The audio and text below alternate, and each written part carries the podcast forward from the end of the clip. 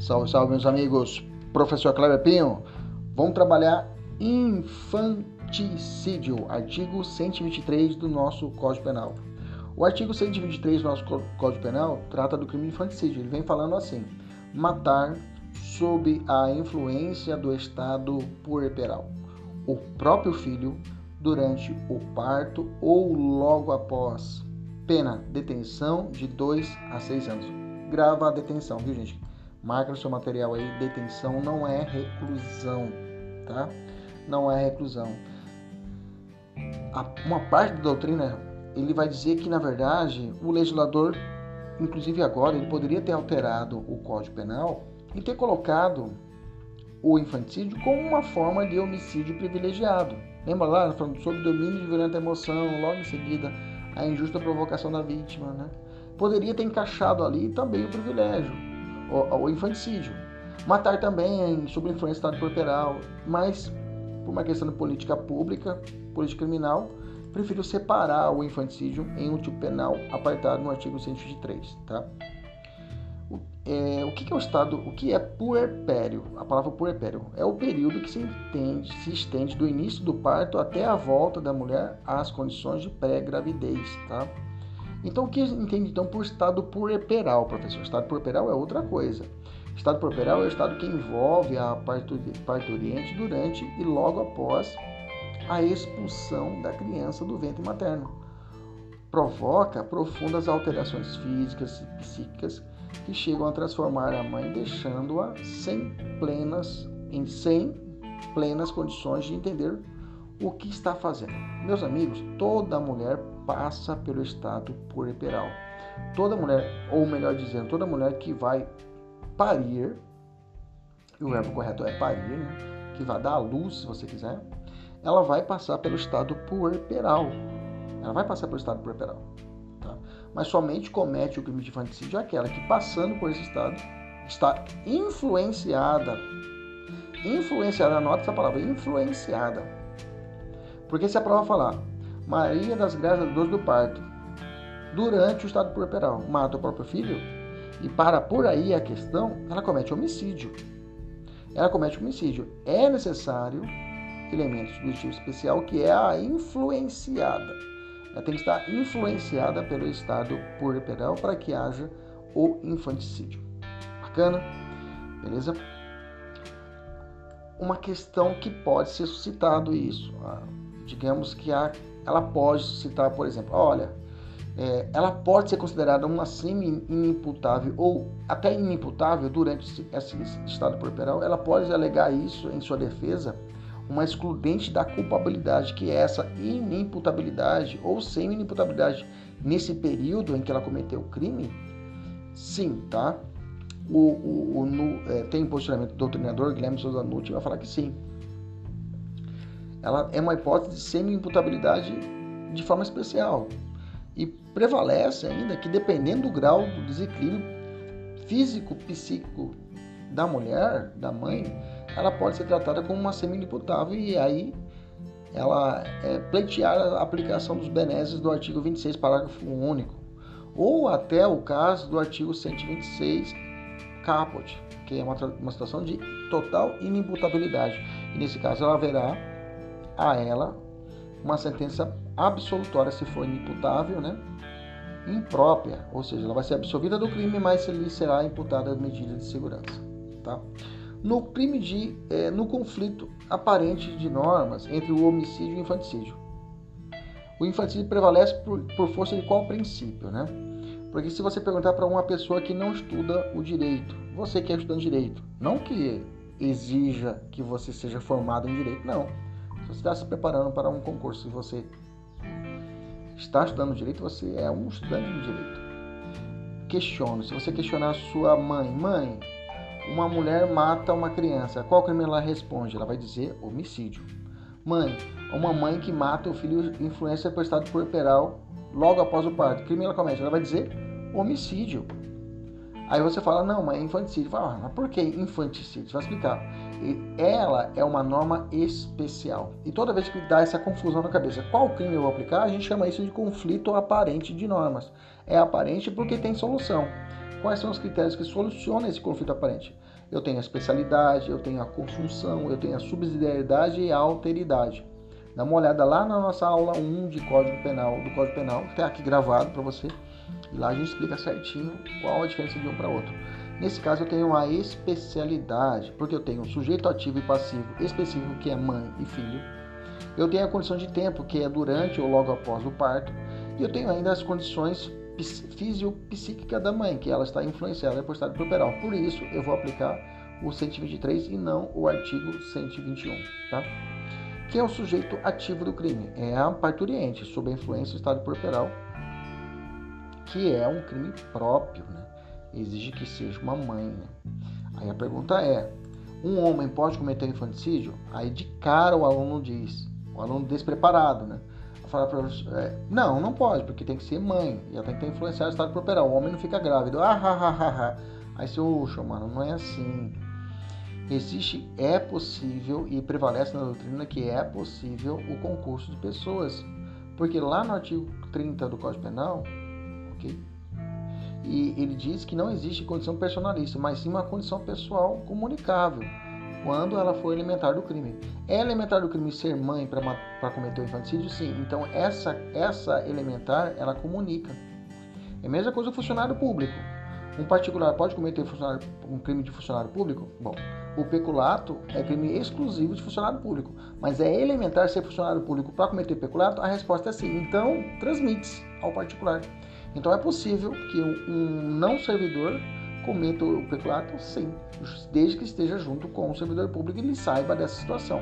Infanticídio é a mesma coisa. Então, o homem pode cometer infanticídio? Sim, desde que ele saiba da situação e esteja cometendo o crime junto com a mãe. Eu tenho algumas situações aqui que são importantes que nós temos que enfrentar, tá? Que pode ser que a prova lhe pergunte. Por exemplo, eu tenho três situações aqui que você tem que ficar esperto. Vou te dar a situação e vou te dar qual, a, qual o crime que cada um responde. Por exemplo, a mãe e o médico executam o mesmo verbo matar, os dois juntos matam a criança. A conclusão é que ela responde por infanticídio e ele coautor de infanticídio. Beleza, sem dúvida nenhuma. Vamos avançar. Agora, a mãe, a parturiente, auxiliada pelo médico, ela executa o verbo. Nesse caso, ela infanticídio e ele infanticídio na condição de partícipe. Vocês estão comigo? Beleza? Última hipótese: o médico, auxiliado pela parturiente, executa o verbo matar, ou seja, ele comete o crime matando a criança e ele é auxiliado pela mãe. A mãe fala: mata ele, toma aqui a faca para matar ele. Tecnicamente, ambos deveriam responder por homicídio, ok? Visto que a parturiente está instigando o médico a realizar a conduta prevista no artigo 121, matar alguém. No entanto, no entanto, tal conclusão levaria a uma desproporcionalidade, porquanto a mãe, ao instigar, teria uma pena mais grave do que se tivesse executado ela sozinha o crime. Você não está comigo? Não, você entende? Você está entendendo? Então, nisso eu tenho duas correntes. Uma corrente, e é a que prevalece, diz que ambos, nesse caso, uma visão mais de defensoria, né? Responderia por infanticídio ok? Aplicando a teoria monista do concurso de pessoas. Pau que bate em Chico, bate em Francisco. Então os dois respondem por infanticídio, que é mais favorável ao réu. E outra corrente, ok? A corrente da acusação. Aí eu tenho polícia, Ministério Público. Vai dizer que ela responde por 123 e ele responde por artigo 121. Uma exceção à regra, né? a teoria monista, que é a teoria pluralista. ok? Tranquilo? Maravilha. Para matar essa questão, eu tenho uma questão exclusiva para os alunos da mentoria, que aí você vai saber como é que é aplicada em provas, no CESP, como o CESP cobra. Mas esse aí é um conteúdo exclusivo dos nossos alunos da mentoria. Vamos avançar. Quem é o sujeito passivo do crime? Quem é o sujeito passivo do crime? É o filho nascente, né? Está nascendo ou neonato, ou seja, acabou de nascer sujeito passivo também é próprio, né? Por isso, fala-se infanticídio em um crime bipróprio, ou seja, exige uma qualidade especial para a gente, a mãe, e para a vítima. Tranquilo? Cuidado, tá? Mesmo nas, o, o, a, nas, o nascente ou o neonato seja inviável, ok? Ele é sujeito passivo. Ele é objeto do crime do delito infantil. Inviável quer dizer que a criança nasce e comprova-se que logo, horas depois, essa criança não sobreviveria. Assim mesmo eu terei o crime, ok? O que se entende por infanticídio putativo, ou seja, aquele em que a mãe, sob a influência do estado properal, mata por engano outra criança recém-nascida no lugar de seu filho. Bem, na verdade, eu acabei de respondendo, né? Eu acabei respondendo. Na, na verdade, o conceito né, é isso, né? A pergunta é, se aplica, se aplica o chamado infanticídio putativo no ordenamento brasileiro? Aí sim. No ordenamento brasileiro, ou seja, aquele em que a mãe, sob influência puberal, mata por engano outra criança. Sim, é perfeitamente possível, né? Isso vai ocorrer no chamado erro de execução, né? Ou no erro quanto à pessoa, né? Lá no artigo 20, parágrafo 3 vai trazer a respeito disso. Tá? Por isso que é imputativo. Putativo vem do verbo latino putare. Putare é imaginário, ok? Resolva essas duas questões aqui, pessoal da mentoria, conteúdo exclusivo pessoal da mentoria, e vamos avançar.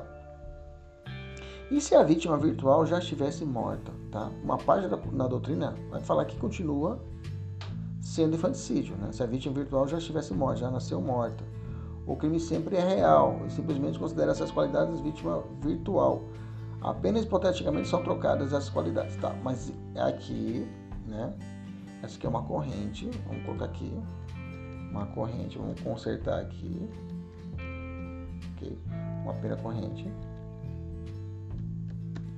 eu tenho a segunda corrente. Vamos completar aqui nosso material. Segunda corrente de não há crime pelo objeto ser impossível. Aí vamos para o crime impossível, né? Artigo 17. Deixa eu lembrar aqui qual é o crime impossível. Isso, 17 do Código Penal. Cabeça tá boa. Ok? Beleza? Crime de execução livre. É um crime de execução livre, ou seja, é, ele pode ser realizado por qualquer meio, direto ou indireto.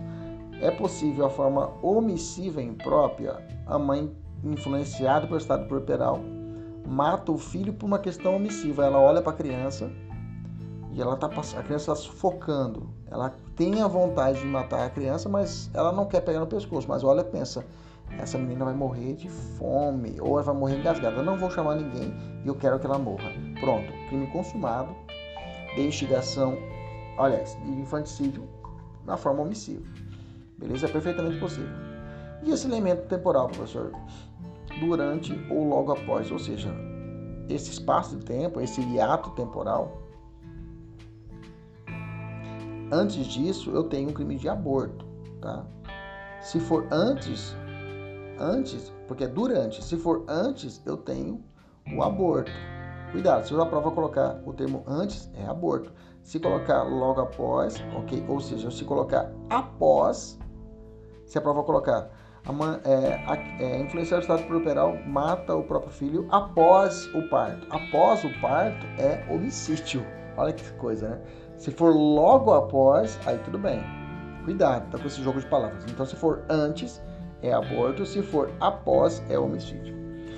E quanto tempo dura esse logo após? A jurisprudência tem que falar em quanto estuda, durar, durar o estado puerperal, tá? Então, não coloca. O direito penal tem isso, não coloca esse logo após. Ele tem que se colocar um, duas horas, uma hora, três horas. Se for uma hora em dois, não há crime. Então, para evitar isso, o caso concreto o juiz vai indicar. É claro, quando, ah, não vai existir uma, uma questão quando ele quer excluir o dado temporal, é falar assim, é, é, Chica da Silva, um mês depois, mata o próprio filho. E, é, nesse caso, influenciar o estado corporal, nesse caso, a infanticídio, não, um mês depois não tem como. Então, quando o examinador quer tirar o crime de infanticídio, ele coloca um mês depois, se colocar dias ou semana, pode ser configura. Então, ele, normalmente ele quer isolar, ele coloca um mês depois, duas semanas depois, após, ok? Fica tranquilo quanto a isso. O examinador é claro quanto a isso. Beleza? É, qual, qual o tipo subjetivo? Dolo, né? Não tem forma culposa. Na verdade, na verdade, dos crimes contra a vida, dos quatro crimes contra a vida, já anota, os quatro crimes contra a vida, a única forma culposa é só o homicídio. O resto, nenhum tem forma culposa. ok? Quem pratica, que crime pratica a mãe que, sob estado puerperal, culposamente mata seu filho? Tá? Tenho duas correntes. Uma vai falar que é fato atípico, tá? O fato é atípico, não seria crime, ok? E a outra vai falar que configura homicídio culposo. Homicídio culposo. Bacana? Tranquilo? Já adianto para você, eu já vi prova, já vi prova que, a, que, que foi aplicada a segunda corrente, tá? E dizia assim prova, a, a mãe influenciada do estado corporal, olha para a criança e fala, olha, eu vou matar você, mas não hoje, vou matar amanhã, tá? Hoje eu não quero matar você. Ela deita e à noite ela vira e deita em cima da criança e mata ela sufocada. E aí tinha as alternativas. Nesse caso eu tenho homicídio culposo. Pelo fato de que é previsível que a situação ali poderia levar isso e matar a própria criança, sufocada. Então, nesse caso, aplicava o crime de homicídio culposo, tá? Fique atento quanto a isso. Quando se consuma, o crime se consuma com a morte do nascente ou do neonato, né? A cessação da vida encefálica, né? é um crime material, admitindo a, a tentativa por se tratar de crime subsistente. Qual a diferença entre infanticídio e abandono de capaz? Isso aqui é boa de cair em prova. Vamos lá. Abandono de capaz com resultado morte está contido no artigo 134, parágrafo 2 Já vou matar a questão. É, é batata. Você olhou, você já vai acertar. Quando a questão falar assim, que a mulher, ela colocou a criança, abandonou ela no canto, perto do formigueiro, e ela coloca as seguintes palavras: para ocultar desonra própria. Você viu na prova esse termo ocultar desonra própria? E é peculiar. É só o 134 você vai achar esse termo. Ocultar desonra própria. E a criança acaba sofrendo. Perto desse formigueiro, a criança morre. Nesse caso, a pessoa responde pelo artigo 134, parágrafo 2 e não por infanticídio e não por infanticídio. Pode ser que a prova fale assim, Maria, é, é, Chega da Silva, influenciada por estado corporal, para ocultar desonra própria. Pronto, você colocou ocultar desonra própria, eu tenho 134. Professor, me dá um exemplo de ocultar desonra própria. Uma menina do interior que tem relação sexual com um homem casado e ela esconde essa, essa gravidez, ela pare e deixa e lá abandona a criança perto do na rua, ao relento e a criança morre ele vai, ela vai responder pelo artigo 134, parágrafo 2 e não pelo infanticídio. Adianto que as duas penas são idênticas, tá? O resultado morte é de detenção de 2 a 6 anos e o infanticídio também é de 2 a 6 anos. Só que o infanticídio, a pessoa, a mãe vai para o tribunal do júri. E o abandono recém é juiz, é juiz singular, tá? É, no infanticídio é crime contra a vida. No abandono é crime de perigo, tá? beleza? Lá no, no infanticídio, a finalidade, é, o ânimo, a vontade, é retirar a vida do filho, é matar. Aqui no abandono, a finalidade, o ânimo, é ocultar a gravidez. Beleza? Tranquilo? A morte é resultado qualificador do, do crime culposo. Beleza? Questões aí a rodo, pessoal da mentoria, uma porrada de questão para fazer. Faça uma questão, dá um pause e aí recomeça aqui para poder encerrar esse ponto. Beleza? Tranquilo? Um abraço, até a próxima. Tchau, tchau.